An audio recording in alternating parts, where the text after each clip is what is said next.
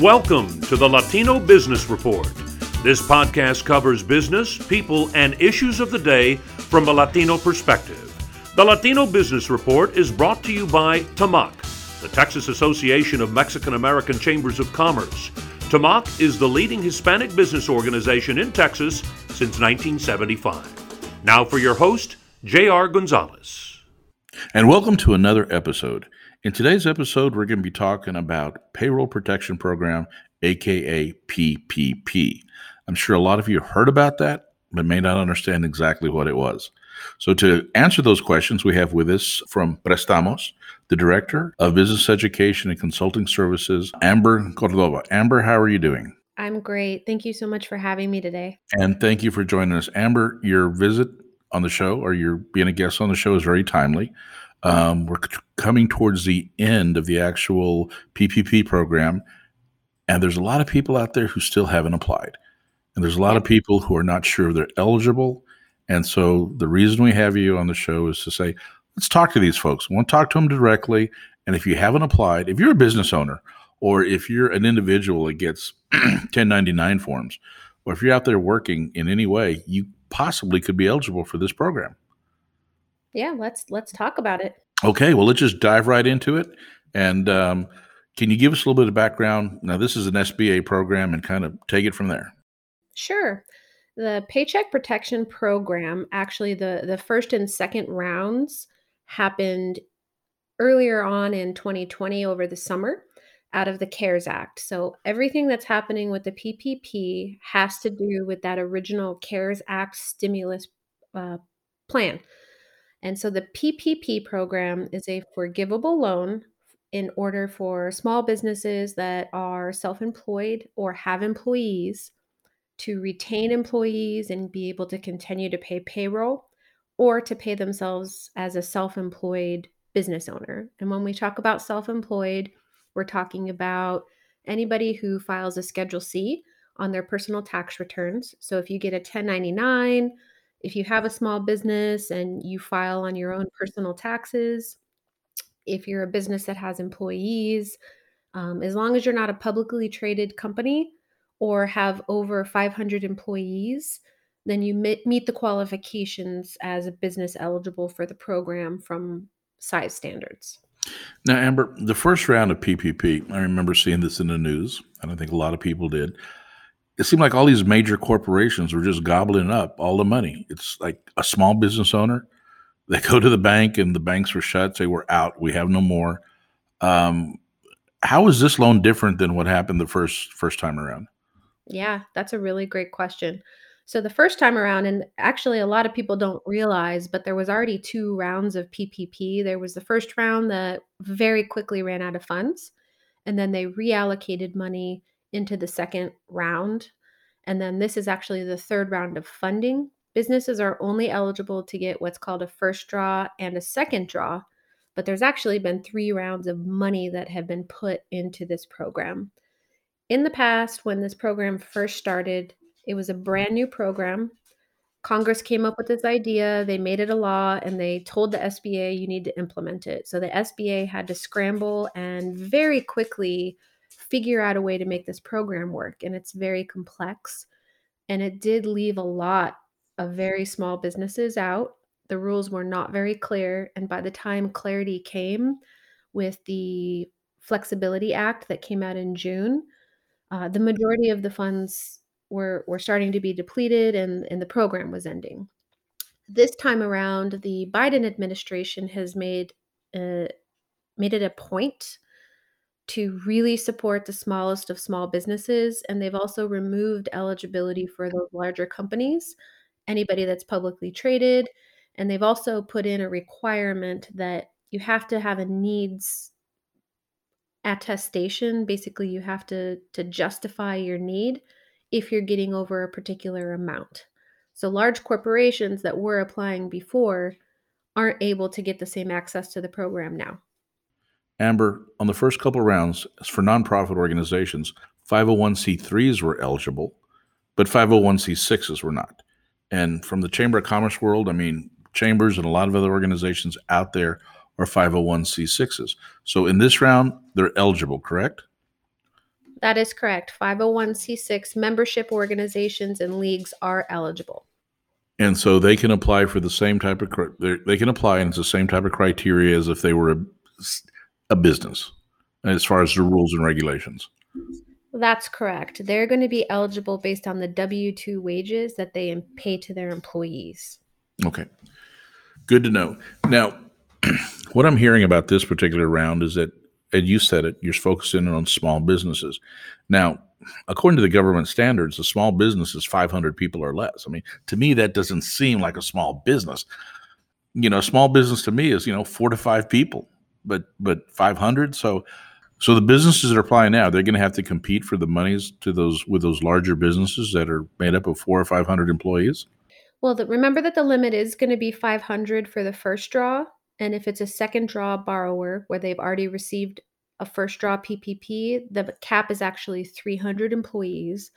But everybody's kind of in the same, you know, the, there's only so many funds available in the program, but there are special allocations based on the number of employees that you have. So there are specific set asides to help support the smallest of small businesses being able to get access. Can you define the smallest of small for me? So we're talking. I mean, the smallest of small is a, a One employee. owner, owner operator. You you wear all the hats in your business. Okay. So if you're one employee, two employees, a family owned business with three or four people, you definitely you definitely can apply and you definitely encourage that they do. Yeah, absolutely. So these are funds that are set aside, and if you don't take advantage of them for your small business, somebody else is going to. And the example that I like to use, uh, and this is probably pretty popular in Texas, is truck drivers. So a truck driver is, is typically driving for a company and they get a 1099. Same thing if you're a Lyft or an Uber driver, you're going to get 1099 income and you're going to use that 1099 tax form that you get at the end of the year to create what's called a Schedule C that Schedule C gets filed on your personal taxes and it says that you're self employed and that you have self employment income. That self employment income is what you're going to use to get access to the program. So we're going to look at the Schedule C and it's going to be based on you can do two options. You can do it based on your gross income, which is line 7 of the Schedule C, or your net income, which is line 31 of the Schedule C. Now, your gross income is going to be much higher most times than your net income. Remember, that's a good example, but you know, here in Texas, not all of us drive trucks for a living, you know. There's a lot of us that drive trucks, but not necessarily for a living. But with that, okay, what would you tell a person that goes, okay, I'm kind of self-employed. I, I, I work a part-time job where I get a paycheck. I'm self-employed. Um, I got a little business on the side where I make some money. But at the same time, I, am a small business. I, I don't have an accountant. I don't have a CPA. I don't have this type of needed help to apply for this loan. So, what can they do? So, if somebody doesn't already have their taxes filed, um, they're they're gonna want to get their taxes filed, and there's some different resources out there. You can even go online and use something like TurboTax, and TurboTax will allow you to do it for free. You can walk through it's kind of a wizard. There's tons of commercials on tv about you know people doing it while they're watching tv on their tablet. Tax preparation can be that easy but that tax form is going to be something that they they need to have before they can apply. And that's going to be a tax form for 2020 or 2019 that's a good question it can be 2019 or 2020 okay because for the 2020 didn't the government extend it? it used to be april 15th i think they extended like three or four months I know they did last year. I'm not 100% sure if they did this year, but if somebody has not filed their taxes for 2020 and they need to use their 2020 taxes, they can create what's called a draft Schedule C. And if you're not familiar with the Schedule C, it it's basically a one it's a two-page form, but you fill out the most majority of the information on the first page. You're going to put your total income, so the total amount that you made and then it asks you to break down expenses into different categories like advertising, vehicle expenses, rent, and then it gives you the net income at the end. So you take your total income and then you subtract out all of your expenses to get your net income. So it's not a super complicated form, but there are additional resources out there if people need help. And we're one of those resources as well. Super. So if you don't have your 2020, you said you can use your 2019? Yep, that's right. And if you don't have your 2019 or your 2020, you're probably in have a, bigger issues than this anyway. So yeah, yeah. Unfortunately, you know, it's it's not always our top priority and one of the things about being involved in your business is that you're working in your business and sometimes you don't have the ability to to focus on things like like taxes, but it is an important part of operating a business. Amber, you're talking about do you, does a person qualify? Can you give us an idea of just some of the basic paperwork that they would have to uh, to come up with? Because I, I, looked over the form and it seems relatively simple. Um, so, can you give the listeners out there an idea of what would be required to actually apply for this loan? Sure. Uh, there's not a lot of paperwork that you have to provide, and this is not based on any kind of credit at all. Um, you will need to provide your social security number or your ITIN, as well as your employer identification number. You'll have to provide your personal address. You'll also pr- have to provide an ID, a photo ID, and that's just to verify that you are who you say you are. You'll have to provide proof that your business was in operation in February 2020 and that can be something as simple as providing your bank statement for your business for 2020. Or if you're an Uber or Lyft driver, you can provide a copy of the trips that you did in the month of February. You can provide invoices or copies of checks that you received. So, really, just that documentation to show you were in operation and were actually a business in February 2020. And then you'll provide your tax return for the business and any kind of wage documentation that you have for any W 2 employees. And that can be something like your quarterly payroll reports, or a lot of the payroll providers are creating what they're calling CARES reports. And those CARES reports show what your total wages were. And that's pretty much the requirements of the, the application. What if you're an individual, and this is not me, of course, I'm asking for a friend here. Uh, let's say you owe the government some money. Can you still qualify for this PPP loan? Yes, that's a great question. This is its own unique program. Now, one caveat to that is if you are in a delinquent status and you and you're in delinquency with the federal government or you've caused them a loss in the last 7 years, they will decline the application. But if you're on a payment plan, if you're working with them and you're not in a delinquent status, then you should be fine. Okay. Oh, I was asking for a friend. That's what I was doing. Well, that's good to know. What are some of the other? Uh, you've been doing this a long time, and um, from every everything I hear, you're very good at this. So I'm going to ask, what are some of the other common obstacles or common misconceptions about this type of loan program that you've bumped into? Well, the first thing that it's important for people to know is that this is a loan, and it, it it's a forgivable loan. So, what that means is that there are requirements for ways that you use the funds and you use them correctly, then you're going to apply for forgiveness. If you forget or never apply for forgiveness, you're going to have to pay the loan back.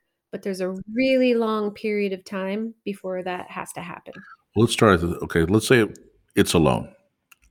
What's the interest rate on that loan? If you don't receive full forgiveness, then it's a 1% interest rate and a five year term. Okay. And if you do receive forgiveness? Then it's completely satisfied and you'll get a letter saying you're you don't, done. You don't have to pay anything back. You don't have to pay anything back. All right. So let's kind of take that step. Now you said there's a period of time. So let's say I, I apply. I go apply for a PPP loan. I get it. It's $25,000. So I receive the twenty-five thousand dollars, and I know that at least sixty percent of that money has to be used for payroll, and the forty percent can go towards rent or PPE equipment or other things necessary that that you have outlined. So I get that. When would I have to start paying back that loan, or how soon would I be able to um, find out if I get forgiveness? So once the funds are deposited into your account, your covered period starts and you get to choose whether what covered period you want, anywhere between 8 to 24 weeks. So you can say, I want to use my $25,000 over eight weeks, or you can say, I want to use my 24, 25,000 over up to 24 weeks. Once your covered period ends, and again, that's your choice how long you use it, then you have 10 months from the end of your covered period to apply for forgiveness. Once you apply for forgiveness, you're kind of in that waiting period with the SBA. And right now, it's taking about two weeks for them to make a determination.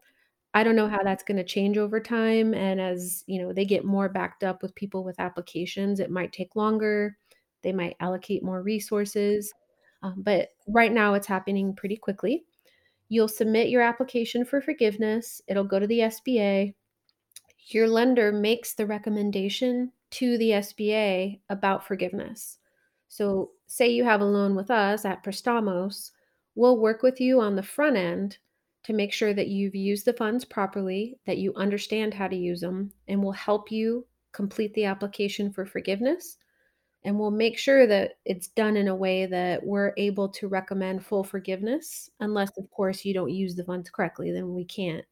Um, but we'll recommend full forgiveness and work with you and the sba to do everything we can to make sure the loan gets forgiven that's great uh, that would be nice to get a forgiven loan yeah and we're seeing um, actually everybody that we've submitted through for forgiveness at this point for the loans that were taking place over the summer, we have a 100% forgiveness rate at this point. So I know that's a major concern.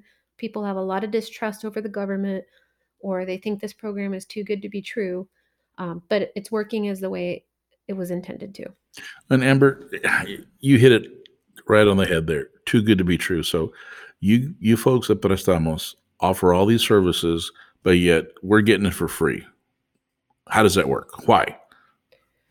Well, this is uh, our our taxpayer dollars hard at work. Um, the SBA is a division of the government, and the PPP loans will come from you know tax tax repayment, and we don't charge anything to the borrower. So if you apply, there should be no application fee, whether that's through us or any other lender. Nobody should be charging you a fee to apply for a PPP. Nobody should be charging you for a PPP unless you don't get for forgiveness. Then you will have to pay the loan back. Um, all the services that we have, we we get a service fee from the SBA to do this loan process. So it covers our overhead to take the applications, process the applications, and all of the the assistance that we give.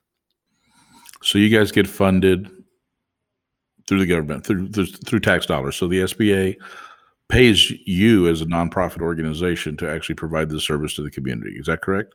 That's correct. We get paid a servicing fee to make sure that because the SBA can't handle the volume of loans through the PPP program, they've outsourced it to lenders that are certified to work with the SBA. So any lender that is doing a PPP loan gets a servicing fee to go through the whole entire process. And we're talking from application all the way through for forgiveness.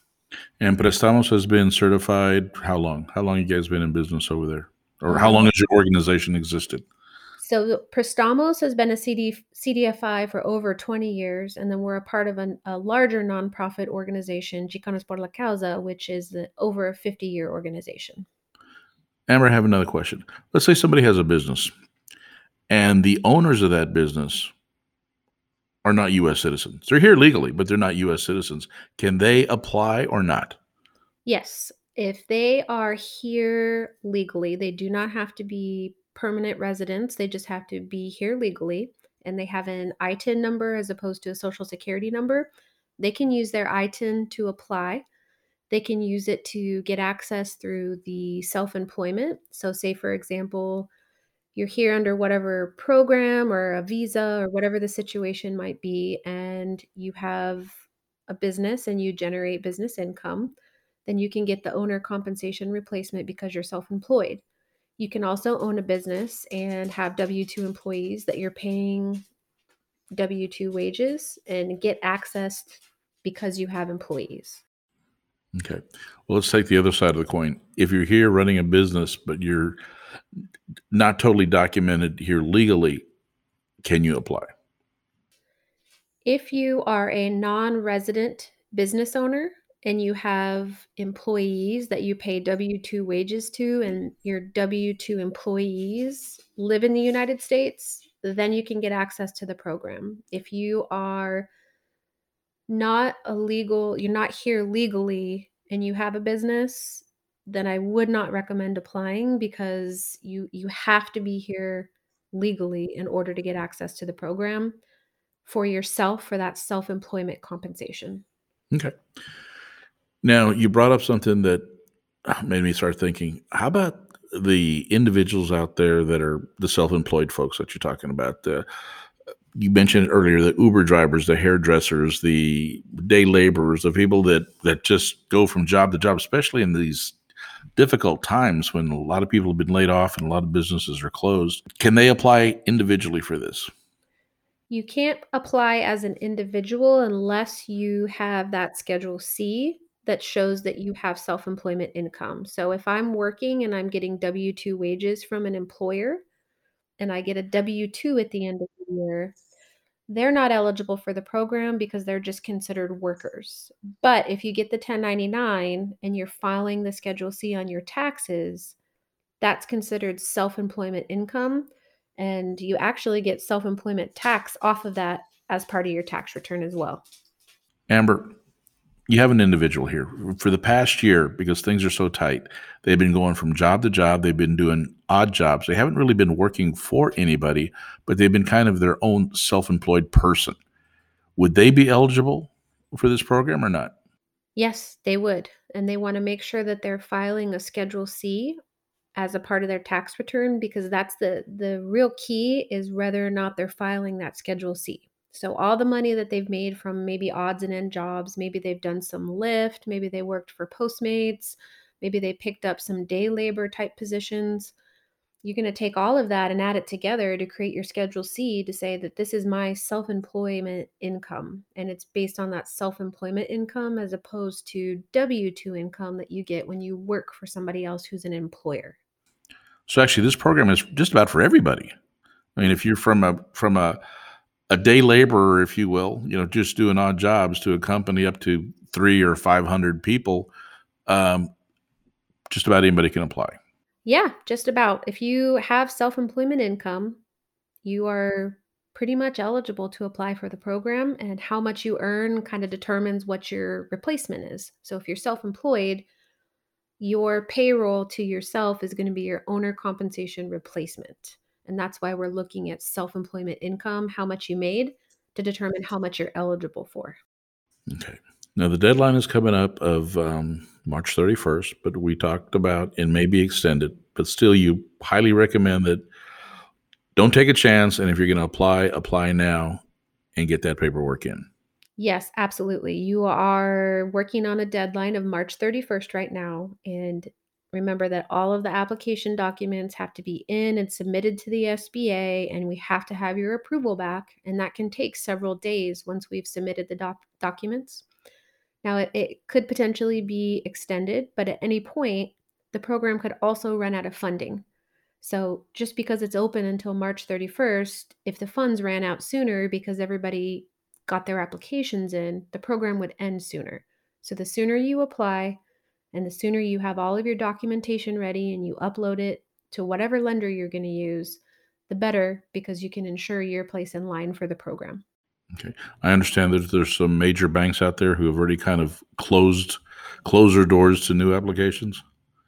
Yes, I've heard that Bank of America put out a statement saying that they want to be able to get through. They have 30,000 applications in in process and they want to make sure that they're able to get through all of those applications and submit them before the deadline. So, the larger banks, obviously, they're national, they're they're going to have a lot more applications than working with a lender like us who's a little more regional or focused on smaller businesses and doesn't have the type of reach that a Bank of America or Wells Fargo might. Well, Amber, I want to thank you for coming on um, coming on the show and talking about this. I know I've learned a few things. I hope that uh, some of the folks out there have uh, learned a few things and have been encouraged to go ahead and apply for this uh, this last round of loans. Is there anything you'd like to add before we we call it a call it a wrap here. Well, first, thank you so much for having me. I appreciate it. Uh, business education and business empowerment is my greatest passion. So, anytime I get to talk about ways to help entrepreneurs and small businesses, I, I love it. So, I'm thankful for that opportunity. And I just encourage everybody if you have a reason why you think you shouldn't apply, you know, feel free to to reach out to me, reach out to the show, um, look for resources and apply. You can apply through our website, prestamosloans.org. And it's a simple, easy application. You'll get to work directly with a human being that will actually talk with you, answer questions. And the worst thing that they can do is tell you you're not eligible for the program and you've lost a little bit of time. And we're not talking about a ton of time, maybe 15, 20 minutes of your life. Um, but if you could get this forgivable loan program, which if it's forgiven, it's it's free money to you, then you should take advantage of it to make sure that you can continue your business operations. Well, you look at it as free money. I look at it as me applying for the money I've already given the government for all these years, and it's about time they share some of it back. That is one way to look at it for sure. Well, you know, it, it helps me sleep at night, Amber. So that's the way I'm going to look at it. Amber with Prestamos, thank you so much for being here. And folks, uh, if you like the episode, if you like the information you've been getting, please make a comment, like us, follow us, and we'll see you next time.